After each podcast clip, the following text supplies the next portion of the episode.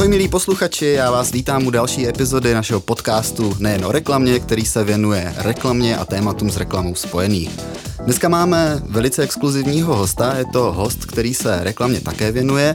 Já tohoto hosta nemusím zdlouhavě představovat, protože pokud jste v posledních 30 letech žili v České republice, tak jste se s tímto jménem jistě také setkali. Je to bavič, moderátor, zpěvák, showman Miloš Pokorný. Ahoj Miloši, vítám tě. Ahoj, já bych jenom možná vyhodil to bavič a teď už je zpěvák, protože takovým tím klasickým bavičem se opravdu necítím z jednoho prostého důvodu, že já jako nikdy jsem nebyl příznivcem takových těch historek, které jako se používají vlastně standardně a, a, a ten bavičem má připravený, ať je to pohřeb nebo svatba, tak tohle já neumím a co se týče zpěváka, tak to už je taky minulost, protože těžký pokontr skončil vlastně koncem roku 2019 a pro mě ta kapitola se uzavřela a nehodlám v tom jakýmkoliv způsobem pokračovat. Takže tyhle dvě položky si můžeš klidně škrtnout okay. a zbytek tam jako celkem může zůstat v pohodě. Dobře, tak já to teda trošičku upravím.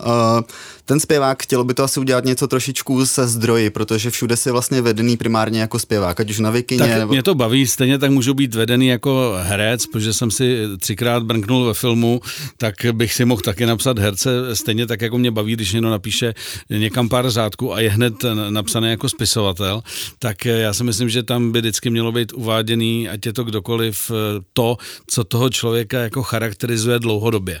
Jo, tak eh, říkám, herec, to bych se netrouf a co se týče toho zpěváka, tak to je tak v uvozovkách, protože my jsme byli takový zpěváci eh, náhodou.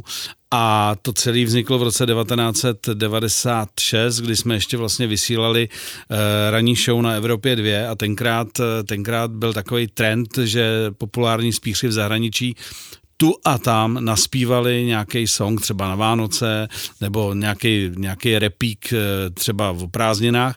No a tenkrát eh, hudební dramaturg Pepa Vlček přišel s nápadem, aby jsme s Romanem, eh, když jsme tenkrát jako tu ranní show dělali a byla úspěšná, tak jestli bychom něco naspívali. My jsme říkali, že nejsme zpěváci, že to dělat nechcem a on říkal, no tak to zvažte, třeba by vás něco napadlo.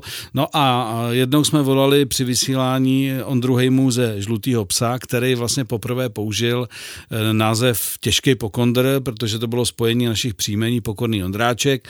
No a když jsme se potom zpětně Ondry ptali, proč, proč teda těžký, tak on říkal, občas ty fóry jsou dobrý, občas máte kluci těžký zadek, takže někdy to eh, prostě je na mě až moc třeba, tak eh, vlastně vymyslel tady ten název, který jsme poté začali tak nějak postupně používat. A první album, který se jmenovalo S Bohem tvá máňa, když jsme končili tu ranní show, tak jsme symbolicky tu desku nazvali jako, že se loučíme, tak eh, tam už vyšlo pod, pod názvem Těžký pokondr. A tahle ta kapitola se víceméně uzavřela koncem minulého roku, tedy koncem roku 2019. Takže si tomu rozumím správně, za projektem si udělal tlustou čáru, Přesně ale tak. nevymazal ho z minulosti. Ne, absolutně ne, ale už jsem v tom dál nechtěl pokračovat. Ty důvody, proč, eh, proč ten konec byl takový nebo byl rychlej a tak dále, ty se nechám pro sebe, ale, ale říkám, vždycky to bude součástí jako mě a nikdy by mě nenapadlo, aby říkal, hele, nebavme se o tom, to je prostě ano. taková divná minulost. A absolutně ne, protože ono to bylo spojené vždycky i s rádiem byť eh, ty písničky, kterými jsme dělali, se většinou až na nějaký úplný výjimky v rádích nehrály a už vůbec ne na těch, kde jsme vysílali, tak, eh, tak to spojení tam vždycky bylo už proto, že jsme vlastně později potom používali těžký pokondr jako i název, eh, pod kterým, jsme, eh, pod kterým jsme vysílali. Což je teď trošku problém, že Roman jede, jede dál pod názvem lehký pokondr. Je to šíleně zavádějící a to je vlastně jako jediná věc, která mě vadí, eh, že, že, ten, že ten název nebo ten pokondr vlastně se používá, ale ale mě by to nikdy nenapadlo, protože kdybych já se teď tady ohlašoval jako pokondry, tak by mi to přišlo i podpásový vůči těm posluchačům Expressu i z toho důvodu, že my jsme tady s Romanem spolu taky vysílali. A najednou jako tam je slyšet jeden hlas a aby říkal, no on to vlastně pokondry a není, nebo tak trochu. Podle mě to nemá tak být a je to věc, která, která je jediná, která mi vlastně vadí po tom rozchodu. že ten název je dál používaný. To je celý. Miloši, pojďme tedy stejně jako ty za pokondry udělat čáru nebudeme se do toho už pouštět a pojďme hmm. se bavit o těch dalších věcech, která, které třeba nejsou tolik sprofanované. Ty jsi začal v roce 96, jsi zmínil? Ne, my jsme začali v rádiu v roce 91 a vlastně začínali jsme na tehdy, tehdejším Bontonu, mm-hmm. který měl úplně jiný profil, než má ten současný, nebo to současný rádio Bonton a vlastně byli jsme takovou tou první velkou konkurencí Evropy 2, eh, když vlastně se rozjeli ty privátní rádia. Tady byly takový dominanty, rádio Evropa 2, jednoznačně, že Michel to, ten biznes tady rozjel, Michel Fleischmann, pak tady byly jako rádia Vox a tak dále a, ta, a ten Bonton tím, že hrál jinou muziku než v ostatní tehdy, tak jsme vlastně chtěli konkurovat té Evropě 2, což se nám jako po řekněme, tím druhým rokem už podařilo a byli jsme zhruba na té úrovni, kde jsme chtěli být. A pak přišly další rády a tam jsme odešli, zakládali jsme City, který taky hrálo jinak, než hraje teď a tak dále, což je vývoj, OK. A pak vlastně už to šlo, šlo, šlo a pak jsme jednoho dne e, spolu zakládali e, Express, který tenkrát byl na Strahově. Bylo to fakt takový pirátský období, kdy jsme dávali dohromady lidi, dávali jsme dohromady e, vybavení, dávali jsme dohromady židle. Bylo to, bylo to vlastně legrační a já na to hrozně rád vzpomínám, že dneska by to bylo nemyslitelné. Něco takového rozjet, protože jsme na to neměli vlastně skoro, skoro nic a, a nějak se to podařilo dát, dát dohromady. Takže my jsme vlastně od roku 91 v těch privátních rádiích jeli s nějakýma pauzama. Mm-hmm, takže opravdu takřka 30 let v rádiovém biznesu. Ano, ano, ano. Dá se říct vlastně svým mluvením, svými nápady bavíš lidi, nepotřebuješ k tomu výrobní stroje, potřebuješ k tomu trochu techniky. A to je unikátní pro rádio, proto já vždycky budu mít radši, to vám na 100%, budu mít vždycky radši rádio než televizi, protože eh, ty televizní věci, které jsme i dělali, tak ovlivní strašně moc věcí. Některé jsme dělali i blbě, já to vím, prostě ne všechno, kdy jsme vylezli, bylo fajn a dobře, ale to tak prostě je, to si člověk musí vyzkoušet. I to blbý, aby pochopil, že tohle není není ta cesta a že, a že tohle naopak by třeba mohlo eh, nějakým způsobem fungovat. Ale rozdíl mezi televizí a rádiem je v tom, že prostě v rádiu, když eh, si připravujeme teď aktuálně eh, ranní klub na Expressu, tak prostě to, co jde ven, máme společně tady s Pepou, který vlastně taky zažil starý Express, tak máme pod kontrolou a nic jiného ven nejde. Když to v té televizi nikdy nevíš. Co ještě kdo do toho dosadí, co upraví, jaký budou titulky, jaká bude znělka, pokud neděláš pořad teda na klíč, což dneska už ten, eh, ta možnost tady je, tak eh, vlastně vždycky tu tvoji práci může někdo ovlivnit. Neříkám, že zkazit, ale ovlivnit. Rozumím. A to je obrovský rozdíl, když odevzdáváš nebo vysíláš naživo v rádiu, připravuješ si nějaký základy a to, co jde ven, máš pod kontrolou. Když to v té televizi je to vždycky otazník, co se s tím ještě dál stane. Jsi mi teď velice pěkně nepřímo, vlastně přímo nahrál na další otázku. Zmínil si Radio Express, zmínil si ranní pořad, ve kterém si teďka hlavně hlavní hvězdou, dá se říct, moderuješ ho a zmínil si i tu volnost, která je důležitá právě v tom rádiu více než v tom videu. Jakou máš na rádiu Express volnost, jak zasahuješ do toho konkrétního pořadu a jak vlastně moc si pánem v tom, co se vysílá a co se bude vysílat? Začnu teda na konci té otázky pánem jsem natolik, že kromě reklam a, a kromě komerčních vstupů, které neovlivním, ani mi to nenáleží, tak eh, ovlivňuji ten pořad eh, maximálně. Eh, teď to nemyslím na bubřele, ale myslím, že to, co jde ven, tak vím, co jde ven. A teď nehodnotím, jestli to, co se ráno uděje v živém vysílání, což je celý ty tři hodiny od 7 do 10, takže tam nejsou chyby, jsou tam chyby, já je slyším každý den, my se tady o tom bavíme, říkáme si tohle tohle bylo krátký, tohle bylo dlouhý, tady to mohlo být jinak, ale, ale to, co mělo jít ven, ta myšlenka je stoprocentně pod kontrolou. To, jestli se to podaří nebo nepodaří, už je druhá fáze a to někdy vyjde, někdy ne a to je kouzlo živého vysílání. A to je nenahraditelný. To znamená, že já nikdy nemůžu říct, hele, my měli výborný nápad a ono to nevyšlo, ale za to já nemůžu to, to jde za mnou, protože já, když si vymyslím, že s někým udělám telefon a udělám ho, tak buď ho udělám dobře nebo blbě, buď je dlouhý nebo krátký, ale rozhodně nemůžu říct, hele, ono by to bylo fajn, kdyby. Tady ne, tady je to, tohle já mám pod kontrolou, takže to jde za mnou. A jestliže já zodpovídám za ten, za ten ranní blok 7 až 10, eh, mám tam lidi, který jsem si nějakým způsobem eh, společně s rádiem vybral, tak i za ně já zodpovídám, když to řeknu. Prostě ano, eh, jestliže někdo udělá v mém týmu chybu, tak já nemůžu říkat to udělal on, jako on se přeřek, nebo ona se přeřekla, nebo to on nezazvonil. To je naše práce společná. Buď je dobrá nebo ne. Takže vlastně jsi takový produktový manažer rádia, protože kromě toho, no, že řešíš ten obsah, řešíš... dám na vizitku, to je dobrý, produktový manažer a to, to je dobrý. Why not, dobře, dlužíš mi 10 tisíc.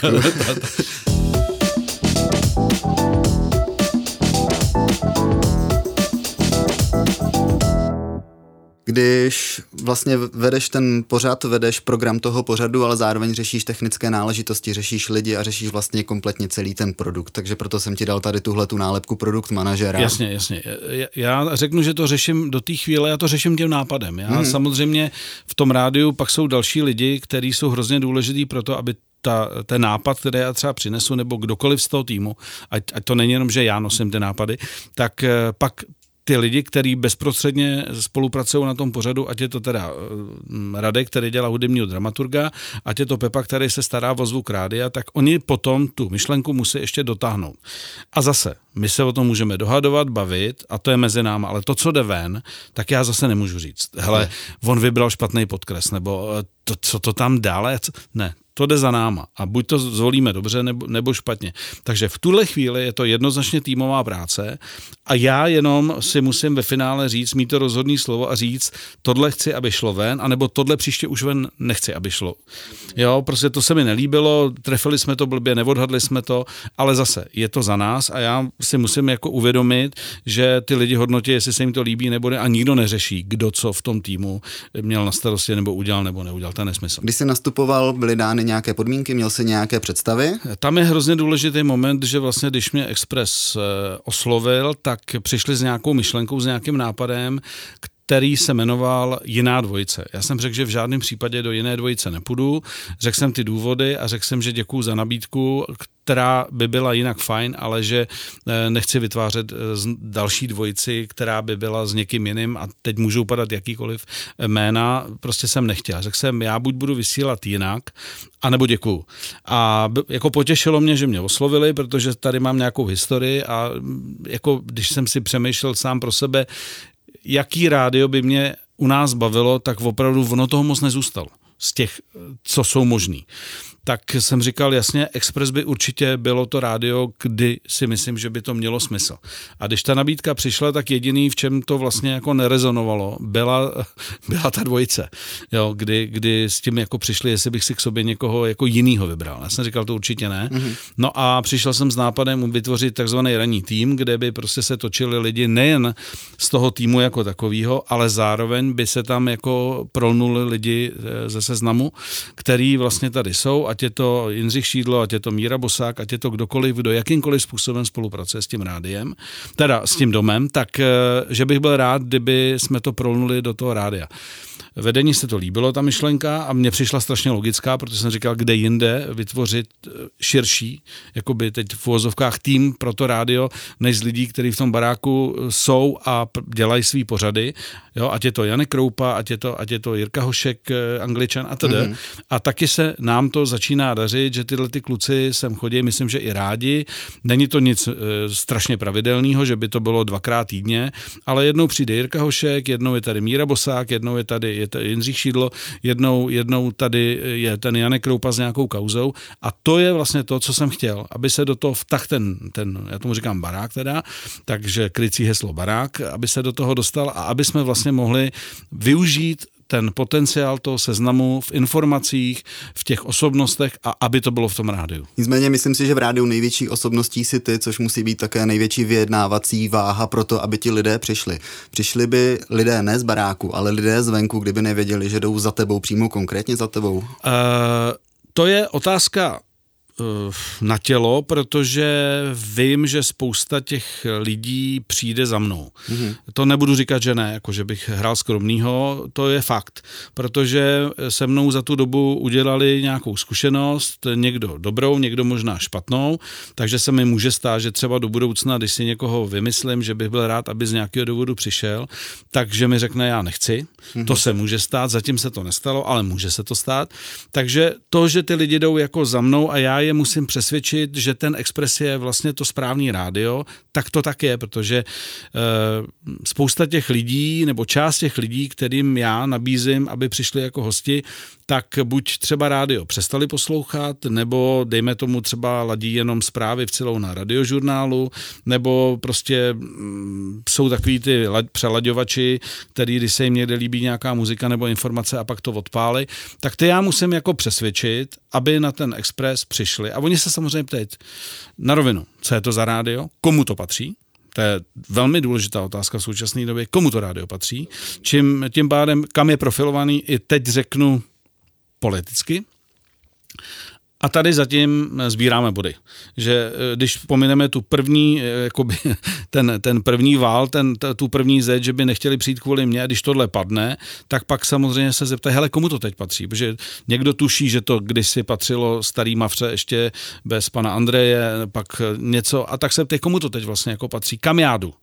Jo, a stalo se nám v minulosti, ještě když jsme teda vysílali s Romanem, že jsme si třeba zvali, kde jsme na frekvenci udělali přes 2000 rozhovorů, tak se stalo, že prostě někdo řekl, hele kuci, já bych za váma hrozně rád šel, ale já mám problém třeba tady s tím, protože jsem viděl, že tam třeba máte pana prezidenta mm-hmm. a já na rádiu, kde mluví pan prezident a má tam pravidelný pořad, který jako tam najednou připlul, protože někde odplul, tak, eh, tak já tam jít nechci.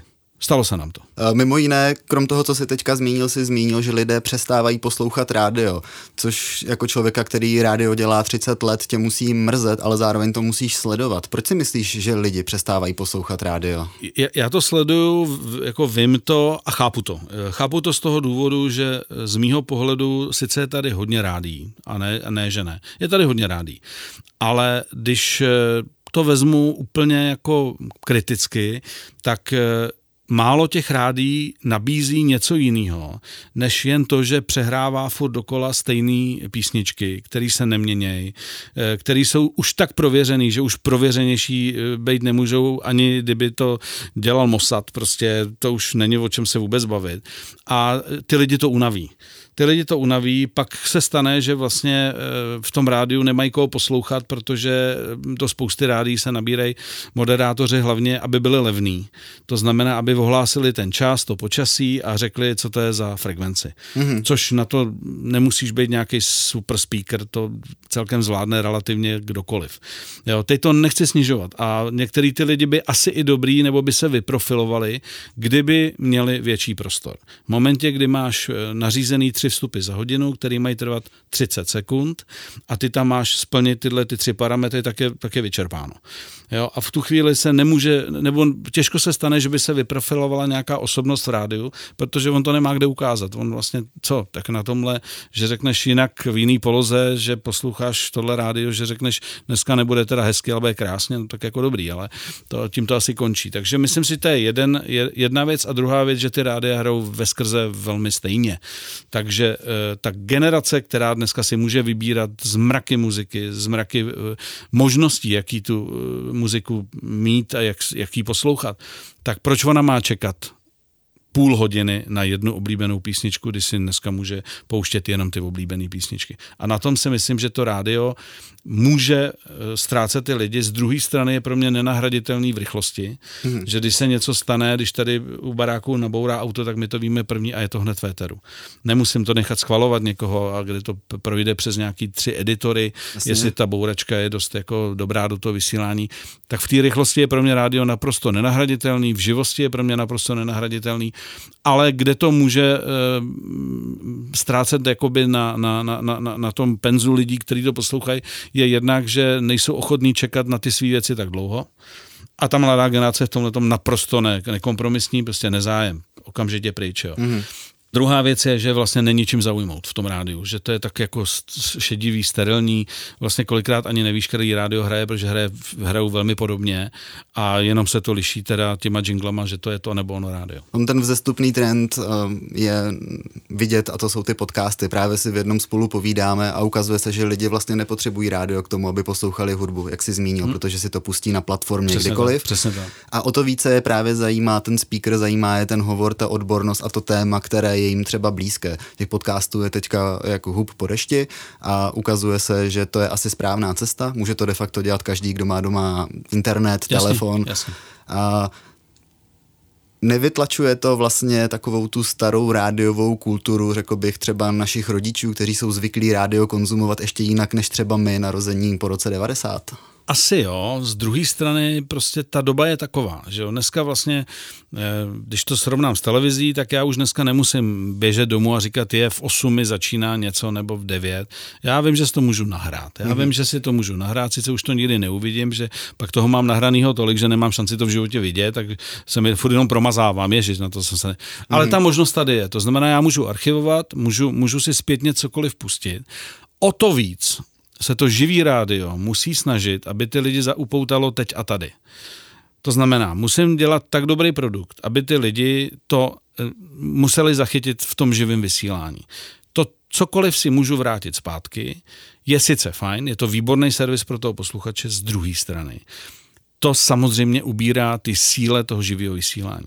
Protože eh, ano, já si můžu o půlnoci pustit něco, co bylo v 7 ráno. Je to skvělý, ale ta atmosféra toho rána už tam nikdy nebude. Chápu. A tím pádem tady se ty rádia fakt musí snažit, aby ty lidi ještě dokázali nějakým způsobem upoutat, aby ty lidi si to rádio, ať je to ráno, odpoledne, večer, naladili právě pro tu náladu, že někdo jim dělá nějakou náladu v tom živém vysílání. Zbytek si zpětně pustit je v tu chvíli jakoby velký nepřítel toho rádia samotného, hmm. ale zároveň je to skvělý servis pro ty posluchače, protože ano, jestliže jsme měli v té jednu Jirku Bartošku, eh, který moc nikam nechodí, protože už prostě nemá potřebu se někde, jako, jako když to řeknu, vykecávat na, na 100 stanicích a já si ho budu chtít pustit v 11 večer, protože mám náladu, tak je fajn, že můžu. Hmm. Ale nechytnu už tu atmosféru toho rána jako takového, že jsme se tam smáli, že já jsem tam dvakrát řekl, že je o 30 vteřin víc, nebo a on říká, hele, říkáš to blbě.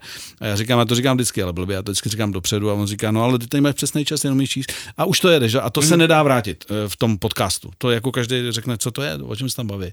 Když to v tom, v tom živém vysílání to jako má smysl. A za těch 30 let, co se tomu věnuješ, tak teďka na první dobrou napadne tě nějaká situace, host, ranní show, konkrétní věc, která ti udělá největší radost. Je to jeden z takových, řekl bych třeba majstrštiků nebo něco, o čem rád hovoříš, když jdeš na pivo s přáteli. Hele, eh, to jsou období. Když jsme s Romanem dělali eh, ranní show Evropy 2, tak tenkrát jsme vlastně přišli my s tím nápadem někoho budit. Jo, prostě byly to opravdu někdy až bizár telefony. Nezapomenutelné je pro mě, když jsme, když jsme, když byl koncert v Praze Duren Duren a my jsme si našli v seznamu pana Durena, eh, kterých asi bylo pět a paní jsme ráno zavolali, že bychom chtěli s panem Durenem mluvit a byli jsme tak, dneska bych to nedal, jo, ale tenkrát jsme byli tak jako, jak bych to řekl, no, bez soucitu, že jsme prostě trvali na tom, že pan Duren musí přijít ke sluchátku, že máme pro, že máme pro něj dva lísky eh, do, do Holešovic a k tomu LPčka a když už teda to trvalo 10, 10 minut a paní nám řekla, že pan Duren je po smrti, tak, tak takový to ticho, že jo, a teď prostě, mm, tak si zahrajeme hezkou písničku. Stane se, jo, pak jsme třeba dělali, dělali běh bílých ponožek, kdy prostě lidi běželi z nádraží bílých ponožkách ala Michael Jackson a opravdu se těle těch bláznů tam sešlo třeba 70 a běželi v bílých ponožkách, dneska si to nedokážu představit.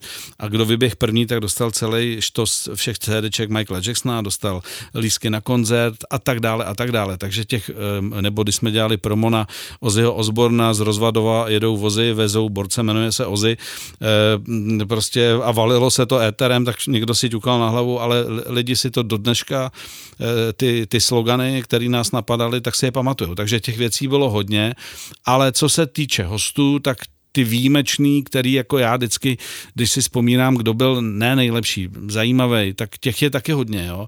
E, vždycky, ať to bylo, jak to by bylo, to byl třeba Karel Gott, který byl schopen přijet třeba den před štědrým dnem do vysílání, jel odněkat ještě z Německa v době, kdy, kdy do toho Německa jezdil a vždycky to bylo zajímavé, že ten Karel byl vtipný, byl, byl, byl, měl svůj styl humoru a já jsem se vždycky těšil, co z něho vypadne. Po každý.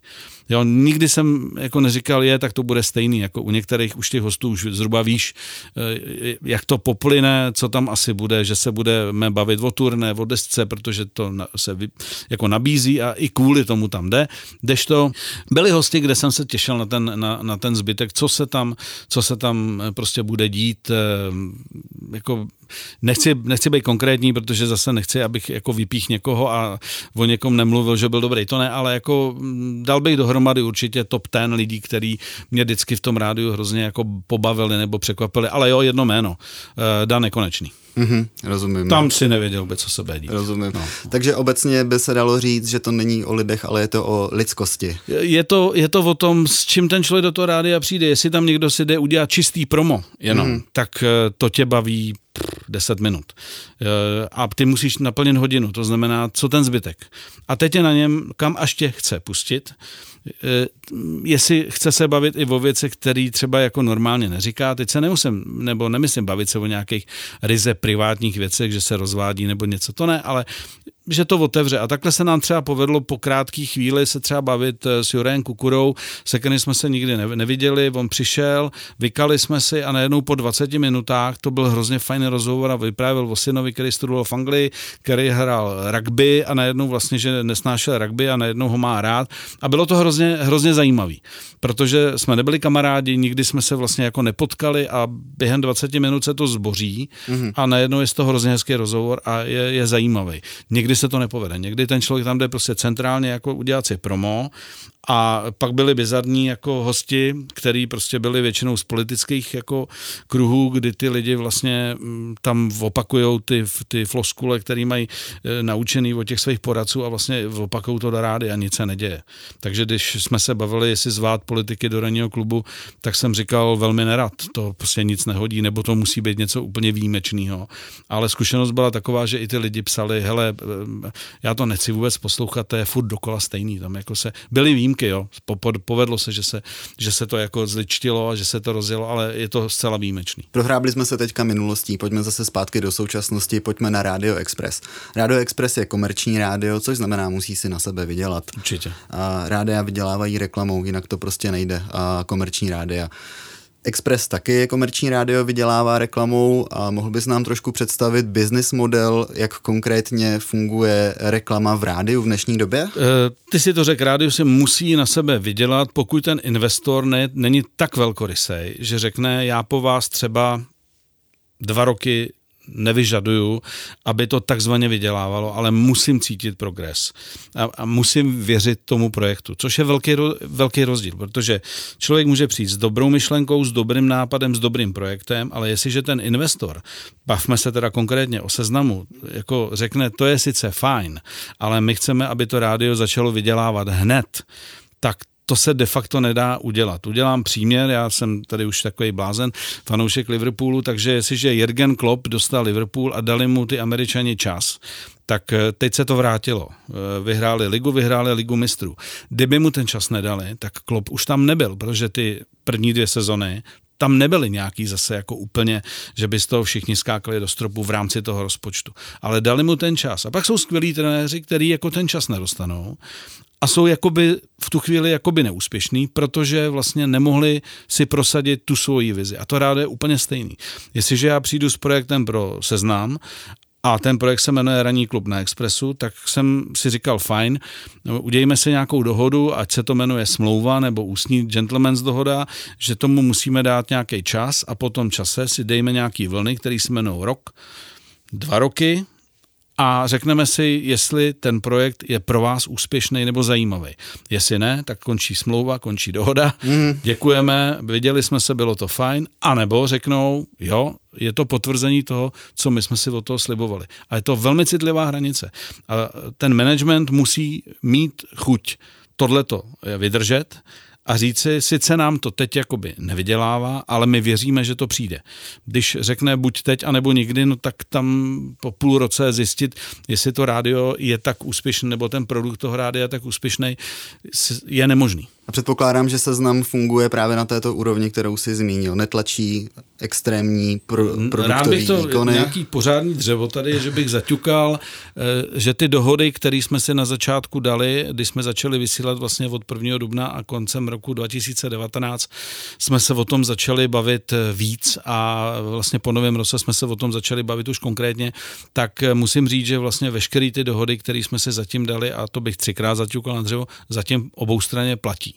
A toho si velmi vážím, protože vím, jak to v rádích chodí, nejen v rádích, ale bavme se v médiích české, kdy jedna věc je debata u kafe a všichni jsou nadšený a sliby prostě jo, jasně víme. Pak přijde první eh, průzkum poslechu, anebo ještě ani nepřijde a už jsou takový to, hele, my si myslíme, že něco, no, a najednou se to začne spochybňovat a to tomu týmu ubírá totálně energii, protože najednou děláme to dobře, špatně, jak to teda vlastně děláme, nebo hmm. má, budeme to ještě dělat. A e, prostě vím, vím, když jsme tenkrát dělali na české televize talk show po Konder Live, kdy prostě nastoupilo nový vedení a věděli jsme, že po prvním, po druhém díle, že nový vedení prostě řeklo, my s tím stejně nebudeme pokračovat. Tak ta motivace těch lidí, kteří to dělají, ta šla takhle dolů, od kameramana po produkci, protože ví, že ten pořad nebude dál pokračovat.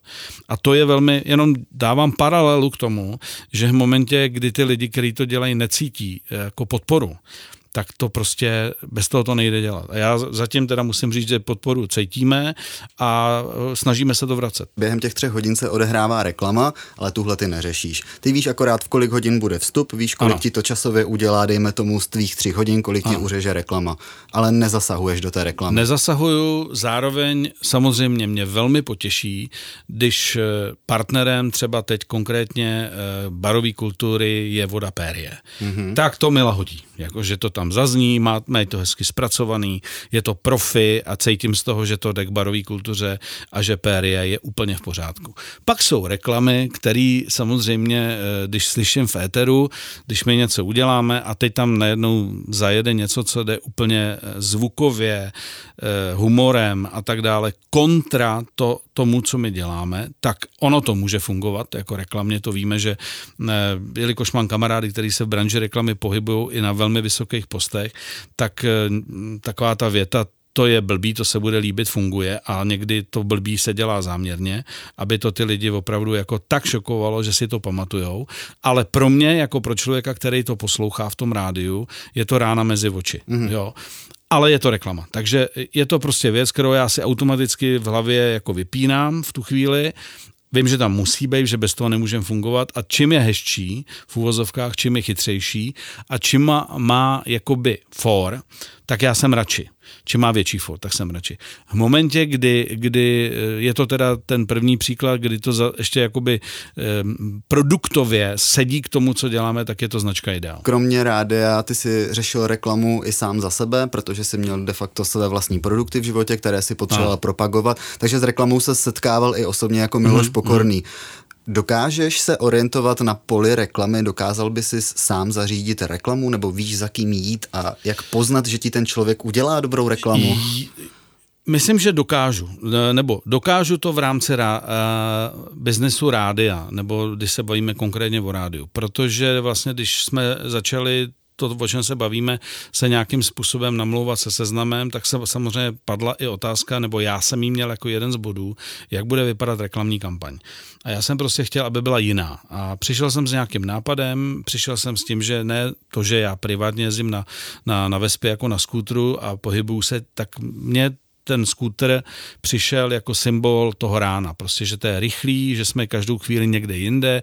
Jednou se bavíme o sportu, po druhý se bavíme, že se otvírá někde nějaká výstava, po třetí, kde jsou trhy, eh, kde je dobrý eh, koncert v klubu a tedy a tedy. A to je pro mě vlastně ta Vespa nebo ten, ten skúter, kdy jako projíždíme tím městem symbolicky toho rána. Takže já jsem přišel s nápadem, pojďme tu kampaň postavit, eh, postavit tak, že to bude prostě vlastně ten, ten vizuál. Za začátku vím, že to bylo takový, jako že říkali, no my jsme spíš měli představu naopak jako toho metra, nebo, nebo to, že jedeš v autobuse, jako že to je public, jako mm, víc. Mm, mm. Já jsem říkal, ale ono to public bude, protože já ten autobus míjím, neříkám, že teda vědu ve spolu do metra, to jsem zatím ještě neskusil, ale jinak vlastně všude, kromě toho metra si na tom skutru dostanu. A tak jsem říkal, pojďme touhle cestou a já, já tyhle všechny věci, které se tady bavíme, já je vlastně projíždím, já je mím a tu, v tu chvíli to tam je tak jako najednou jsem viděl, že už ty oči jsou jako živější a říkali, dobře, tak to pojďme zkusit. A pak jsme začali řešit ten vizuál a primárně bylo zadání, udělejme jinou kampaň na rádio, než dělají všichni ostatní. Taková ta klasická fotka, tam čas, logo a td. a nějaký úsměv, nebo jako, že budu dělat, že vysílám, mám tam ty sluchátka, mám tam, mám tam ten oduševnělej výraz u toho mikrofonu, že někomu, někomu pokládám strašně chytrou otázku. Takže tohle jsem chtěl dát jako pryč a chtěl jsem, aby to bylo jiný a musím říct, že jsme se potom vlastně velmi rychle eh, po těch počátečních oťukávačkách shodli na tom, že to má být animo, animovaný, že to má vypadat vypadat tímhle tím způsobem a že to bude jiný. A povedlo se. Já doufám, já jo. doufám, já doufám. Uh, máš třihodinový pořad, každý den se mu věnuješ a pak máš velice hodně zbylého času, kdy se tomu pořadu nevěnuješ. Myslím aktivně, je jasné, že tři hodiny No, ono hovor... to tak není. Ne, ne, ne, ne opravně, řekni, jak to ne, je. ono to je tak, že eh, já vzhledem tomu, že jsem rekordman v pokutách v příchodech, že jsem nastavil svému týmu, že tady se scházíme v půl sedmi a vždycky se mi to nepovedlo třeba o dvě, o tři minuty, tak jsem dal pěti kilo, pak eh, jsem byl týdně na tom zhruba za 15, tak jsem říkal, za to se radši koupím dobrý víno. Takže já už teď jezdím na šestou a jsem tady první. Já tady rozsvěcím rádio většinou. Na co jsem hrdý, že tohle jsem nikdy ještě ve své kariéře nedokázal, že bych byl někde první. Tak teď jsem tady první a když ne první, tak maximálně druhý. Ale má to obrovský bonus v tom, že jednak mám ještě hodinu čas před vysíláním odvysíláme a jsme tady minimálně do 12. To znamená, že když to spočtu, tak jsem tady minimálně 6 hodin. Mm-hmm. A pak eh, skončím a stejně chtě nechtě, jedu eh, na tom skútru po Praze, koukám, kde se co děje, sleduju konkurenci, sleduju i ty billboardy, sleduju, kde se co děje a vlastně automaticky už jako začínám přemýšlet, co budeme dělat Eh, nebo jak to využít a co budeme dělat ten druhý den, protože vím, že zítra teda tady byl Barťák, tak tady bude prostě krála, Klára Melíšková a eh, v pátek tady bude generální ředitel České televize a prostě ono to máš jako vzadu někde zasunutý a podvědomě, i když nechceš, tak začneš přemýšlet o tom, na co se ho zeptáme, co jsme tam ještě neměli, čím to doplníme, takže v, jako já, i když nechci, tak ta hlava jede sama. Že vlastně vnímá ty věci a snažím se přemýšlet v rámci toho, co by se do toho rádia dalo použít. A voláme si, my si furt voláme, píšeme, eh, ať je to Bára, ať je to Michal, ať je to Pepa, ať je to Filip a furt jedeme takovou tu komunikaci, hele, co tohle, hele, teď jsem našel, hele, švanci, eh, Brno, ne, ne, nezavoláme švanci mu, když tady v Brně eh, teda zveřejnili, že bude nebo nebude stadion. Ta hlava vlastně jede permanentně v tom ohledu, že ty věci do toho rádia chceš dostat. Kdybych je tam dostat nechtěl, tak to úplně vypustím. A tohle je typická profesní deformace každého ale dříče, dobrá, ale manažera. Dobrá. A, a mám srovnání, že když jsme, dělali, když jsme dělali ještě teda na frekvenci jedna rozhovory, tak jsem tohle vlastně nemusel takhle uh, prožívat, protože jsem věděl, že přijde ten a ten, nebo ta a ta. Zhruba jsem věděl, o čem se s ní budeme bavit a věděl jsem, že si večer sednu počítači a že budu psát ty otázky. A vlastně nemusel jsem ta, až tak vnímat, jestli tamhle něco rozkopaného po Praze, nebo, nebo kde jsou teď, já nevím, dračí lodě na Vltavě. To mi bylo celkem, to jsem měl celkem na háku. Teď to na háku nemám, takže eh, když vidím dračí lodě na Vltavě, no tak řeknu, to bychom mohli zmínit aspoň zítra. A už to jede. A spíš mám problém si ty věci pamatovat, takže furt mám popsaný někde papírky, furt si něco píšeme do komunikace, nějaký WhatsAppu, protože těch věcí je relativně dost a člověk je může vypouštět. Takže v tomhle tom, jak ty jsi nazval nějaký postižení, nebo ono to je vlastně svým způsobem postižením, že já mám všude doma nějaký mm, papírky a prostě něco píšu, půlku tam toho potom nechám a zase si vzpomínám, kam se dal ty papírky, takový nekonečný boj. Tak, eh, tak prostě eh, v momentě, kdy člověk dělá to live vysílání, tak tam to bez toho není možný aby to mělo ty parametry, které já chci, aby to mělo. Živí tě mluvení 30 let. Uh, máš přímo nějaké vzdělání retorické nebo tohle čistě praxe, kterou Hele, jsi... moje vzdělání bylo velmi jednoduché. já jsem vlastně, vlastně ještě za bývalého režimu, tak jsem začal dělat diskotéky, protože mm-hmm. jiná možnost mluvit na lidi ani moc nebyla. Eh, tenkrát nějaký velký moderování se nedělo, takže moje první moderace, mám pocit, když pominu nějaký tábory ROH, kde teda jsem uváděl třeba, když někdo vyhrál olympiádu, že mi to bavilo, tak my jsme první akce ještě dělali vlastně eh, s Martinem Hrdinkou, který je dneska na radiožurnálu a uváděli jsme nějaký rokový talenty na do, myslím, to, ne, buď to byla Dobeška, nebo to bylo někde, někde v Holešovicích a uh, prostě ne, Dobeška to by nemohla, to ještě nebyla. Já, já si možná to ještě vzpomenu. Dobře. Legendární rokový klub, eh, který, který byl vlastně, když se jede nahoru teď k pomníku eh, našich partiza, ne, partizánů, leců z, z, ohledně atentátu na Heidrcha, tak tam byl klub a tam my jsme teda vlastně asi možná úplně poprvé jakože uváděli, uváděli, že to byla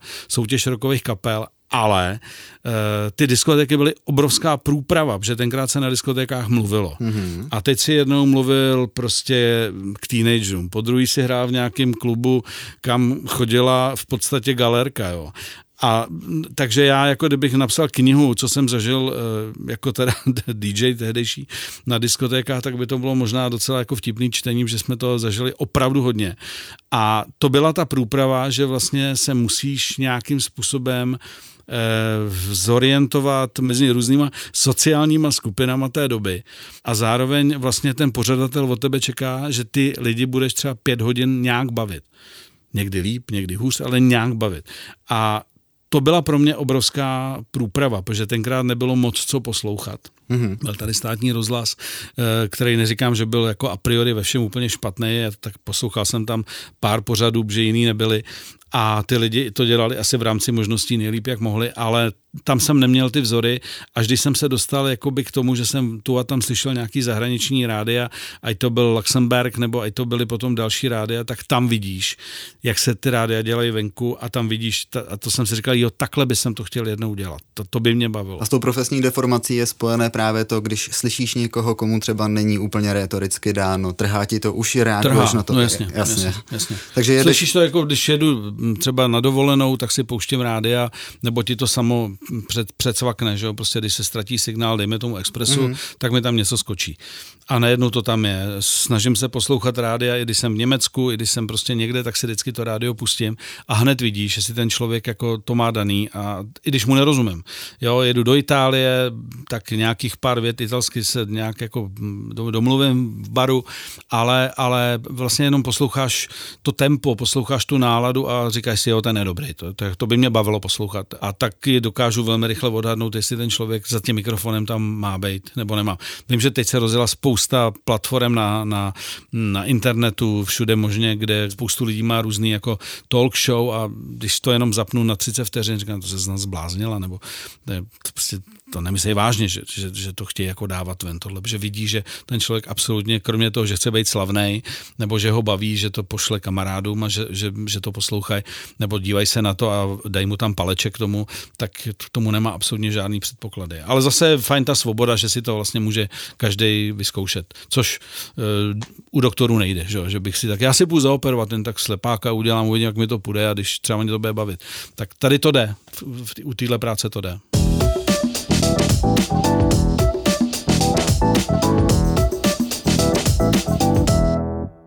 Miloši, bavili jsme se o rádích, bavili jsme se o reklamě, bavili jsme se o showbiznisu, o minulosti, ale ještě jsme se moc nebavili o tobě jako o člověku. Mě by zajímaly takové ty věci, které nejsou úplně notoricky známé. Vím už teda, že jezdíš na vespičce, mm-hmm. máš rád skútry, čteš knihy, posloucháš hudbu, mm-hmm. rybaříš, chodíš do kina. Co ty vlastně děláš, když eh, nejsi v showbiznesu? Eh, když nejsem v showbiznesu, tak vlastně částečně tam seš zase. Koupím si knížku, eh, čtu si knížku a říkám si, co bych z téhle knížky tak mohl jako využít. Ono to tam prostě je koukám na fotbal a říkám si, je, dobrý, tak co bychom tam zítra mohli dát, že to bylo příšerný, nebo že to byl nádherný gol, koho to zajímá, ženský to nezajímá, chlapi to zajímá, jenom ty, co to viděli. To je jedna věc, sportovní zápasy, samozřejmě kina a tedy, ale teď vlastně mě hrozně začalo bavit. Eh, já mám zbrojní pás, eh, chodím si občas zastřílet a to mě teda nesmírně vyklidňuje, protože tam jenom je ten terč a teda ty se zbraní a, a, a mm, chce se to soustředit soustředit, chce se to uvolnit. Pak ještě má motorku, a mám veterána. Takže e, naše kamarádský, e, nebo mý kamarádi, kteří taky jsou takhle postižený, tak různě plánujeme výjezdy, ať jsou to motorky, ať jsou to, ať jsou to ty veteráni e, a je to nesmírně zábavný, že u toho veterána je to neuvěřitelný adrenalin, jestli dojedeš vůbec. Mm-hmm. A to vlastně, jakmile nastartuješ to auto a vyjedeš z té garáže z toho bezpečí, že ti to klekne před barákem, tak najednou e, se dostaneš do toho provozu a je to úplně jedno, jestli má do Porsche nebo Mercedesa nebo, nebo Ferrari. Prostě prostě to auto je veterán a má svý limity mm-hmm. a tam tě to prověří. Jestli máš nervy na to se prostě pustit jako mezi ty auta, které normálně jedou a dojedou a ty, které jede a možná nedojedeš. Takže eh, to je další věc, která mě vlastně na tom nesmírně baví, že miluju starý auta. Já tvrdím, že eh, starý auta se už, nebo krásný auta už se dávno přestali vyrábět, že dřív si poznal se italský auto, francouzský, no, německý. Jasně. Mělo to každý, mělo svoji duši, dneska je to taky euroauto, byť samozřejmě člověk potřebuje jezdit a potřeba, aby to bylo bezpečný, ale eh, už to ztratilo pro mě to kouzlo, takže když třeba jedeme někam ven, tak navštěvujeme většinou ty muzea těch legend, protože to je nádherný prostě. Já pocházím z Kopřivnice, takže, takže Tatra, jasně. Takže jasně, si vítám, až budeš někdy mít cestu. No, tak jako, to, to, jako to tě úplně zahře, když vedeš dovnitř a víš tam ty nádherný tvary těch aut. Miloši jsi mediální osoba, jsi poměrně slavný člověk v našich vodách. Stává se ti, že tě poznávají lidi na ulici, jsou vlezlí, chtějí po tobě něco, nebo naopak spíš s tímhletím problém nemáš a třeba to i někdy uvítáš, když přijde někdo a pokorně se s tebou chce vyfotit nebo pokecat. Mě, mě spíš překvapuje, kolik lidí se ke mně hlásí přestože vlastně, eh, když to řeknu, tak eh, já se prostě považuji za člověka, který eh, hlavně z toho rádia. Takže mě daleko víc potěší a to se mi stalo párkrát a vždycky to je pro mě největší taková, že se jako říkám, tak to nebylo úplně zbytečný, že třeba jsem se do taxíku a ten taxikář, když na něj promluvíš, řekne, že já znám vás, já vás vlastně ten hlas znám, neděláte v rádiu. Tohle mě vždycky dělalo dobře, protože v tu chvíli vlastně to není ksicht, ale je to, že ten člověk tě pozná po hlase a to je hrozně vzácný, že ty lidi to vůbec zaregistrujou a řeknou, Ježíš, počkejte, já ten hlas jsem vypovědomý a, a jo, to je fajn, jo, no mm-hmm. tak to je dobrý. Jo, když člověk občas vyleze na obrazovku a v to období, když Pokonder byl jakoby nejslavnější a prodávali jsme eh, nejvíc desek a byli jsme v těch pořadech, které se tenkrát točili, tak samozřejmě to k tomu patří a ty lidi si to do dneška pamatujou, ta setrvačnost těch obličů je obrovská. Takže říkám, mě až překvapuje, kolik lidí třeba je dobrý den a my jsme vás dlouho neviděli a tedy. Tak eh, mě to nevadí, nebudu říkat je, mě to jako, já je, že on mě tady jako já mám rád své soukromí. To ne, z druhé strany jsou situace, kdy na vás někdo třeba haleká nebo na tebe a to mě nebaví, když jako jenom vykřikne, když se no, otočíš, co je, potřebuješ něco nebo ne, jenom, že vole, tohle, se tě znám, no, jako dobrý. No. A co? Jako? A co, nic se neděje, že? No. Ale když někdo přeřne, hele, ahoj, já se chci zeptat, jako vy jste tam měli v rádiu nebo tohle, tak je to milý, protože vlastně vidíš nějakou odezvu, která je nejen o těch posluchačů, který to, eh, to ráno naladí, ale jsou to i lidi, kteří prostě třeba to občas pustějí a zajímají se o to. Události minulého roku byly poměrně mediálně vyzdvihovány, jsou to události spojené s Pokondrem a už jsme zmiňovali, že se o tom poměrně dost vyjadřoval bulvár. Opravdu mě teďka, jestli se mýlím, a myslím si, že ty jsi ta osobnost, která se občas do bulváru dostane, ale nejseš vyloženě ta osobnost, která je štvaná tím ne, bulvárem ne, ne, neustále. Ne. Což znamená, že jsi asi pravděpodobně nevytvořil takovou tu rezistenci. Pokud jsi Karel Gott a píše se o tobě denně ve všech plátcích, které vychází, tak už to nějak asi umíš filtrovat. A když se to vyloženě třeba neděje tobě na denní bázi a teď se to najednou stane, dokáže tě to zasáhnout?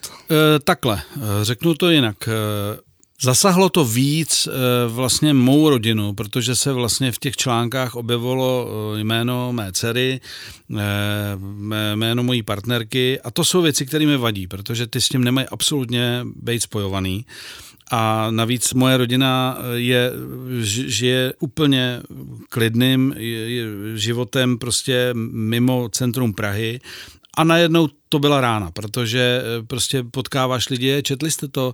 A proč to vyšlo? A nevíte? A to, to, to jako je náhoda nebo to je záměr? A vlastně vysvětluješ lidem, že eh, s někým, s kým seš x let jako partner, jako člověk, se kterým trávíš 6 dní v týdnu, tak vlastně jsou tam výroky, které jsou za hranou jednoznačně. A to je to, co mi na tom hrozně vadilo. Jestliže jdu na křes CDčka a e, křtím to svýmu kamarádovi, nebo prostě jsem tam pozvaný, musím počítat s tím, že mě možná někdo vyfotí. To, je, to, že mě vyfotí, pak je otázka, jestli to vyjde, jestli to nehodí do koše, ale musím s tím počítat. Něco jiného je, když je člověk na privátní akci, kde prostě jsou kámoši, paří se, a stalo se mi to taky, že prostě pak se to dostalo někam a jsou to fotky, které vlastně nějakým způsobem se říkám, proč to tam je, to je z oslavy narozenin privátních. Ale je to zajímá, rozumím, tak se člověk na to musí dávat pozor a já jsem se na to začal dávat takový pozor, že jsem přestal v podstatě na ty akce chodit a tím pádem jsem eliminoval i ten zájem, když ano. to řeknu, protože v momentě, kdy tam nejseš, oni nemají o čem psát a máš klid. Pokud to někdo k té práci potřebuje nutně, že potřebuje být vidět, tak musí na ty akce chodit, ale tam musíš automaticky počítat s tím, že seš součástí toho biznesu. Přišel si, dáš si tady panáka, OK, tak počítej s tím, že tě budeme fotit u toho mm. panáka. Tak nebudu zase dělat, ježiš, ne, nefoťte mě u toho panáka. To je hra, prostě, to je hra a ta hra se musí dohrát. Miloši, my jsme se dneska povídali o tobě, o pokondrech, povídali jsme si také o reklamě a o tvé ranní show na Rádiu Express. Já bych ti chtěl popřát, aby tvoje ranní show měla stále více posluchačů. Děkuju. Držela si kvalitu, aby ta kvalita nadále rostla tak, jako roste a moc krát děkuji, že jsi na nás udělal čas a popovídal si s námi v podcastu. Rád, rád a řekl jsem děkuji, děkujeme, protože jsem říkal, že to je jako týmový pořad, takže děkujeme a nechci tady říkat nějaký takový ty závazky typu, že budeme ještě lepší, ale snažíme se, aby to vysílání bylo minimálně jiný, než dělají ostatní rády a doufám, že jsme na dobré cestě. A děkuji za příležitost to sdělit národu. Také děkuji a děkuji i vám, milí posluchači, že jste si naladili další epizodu našeho podcastu nejen o reklamě, kdy jsme si povídali s Milošem Pokorným. Já jsem Martin Jandora a budu se na vás těšit zase za 14 dní s další epizodou. Ahoj. thank you Thank you.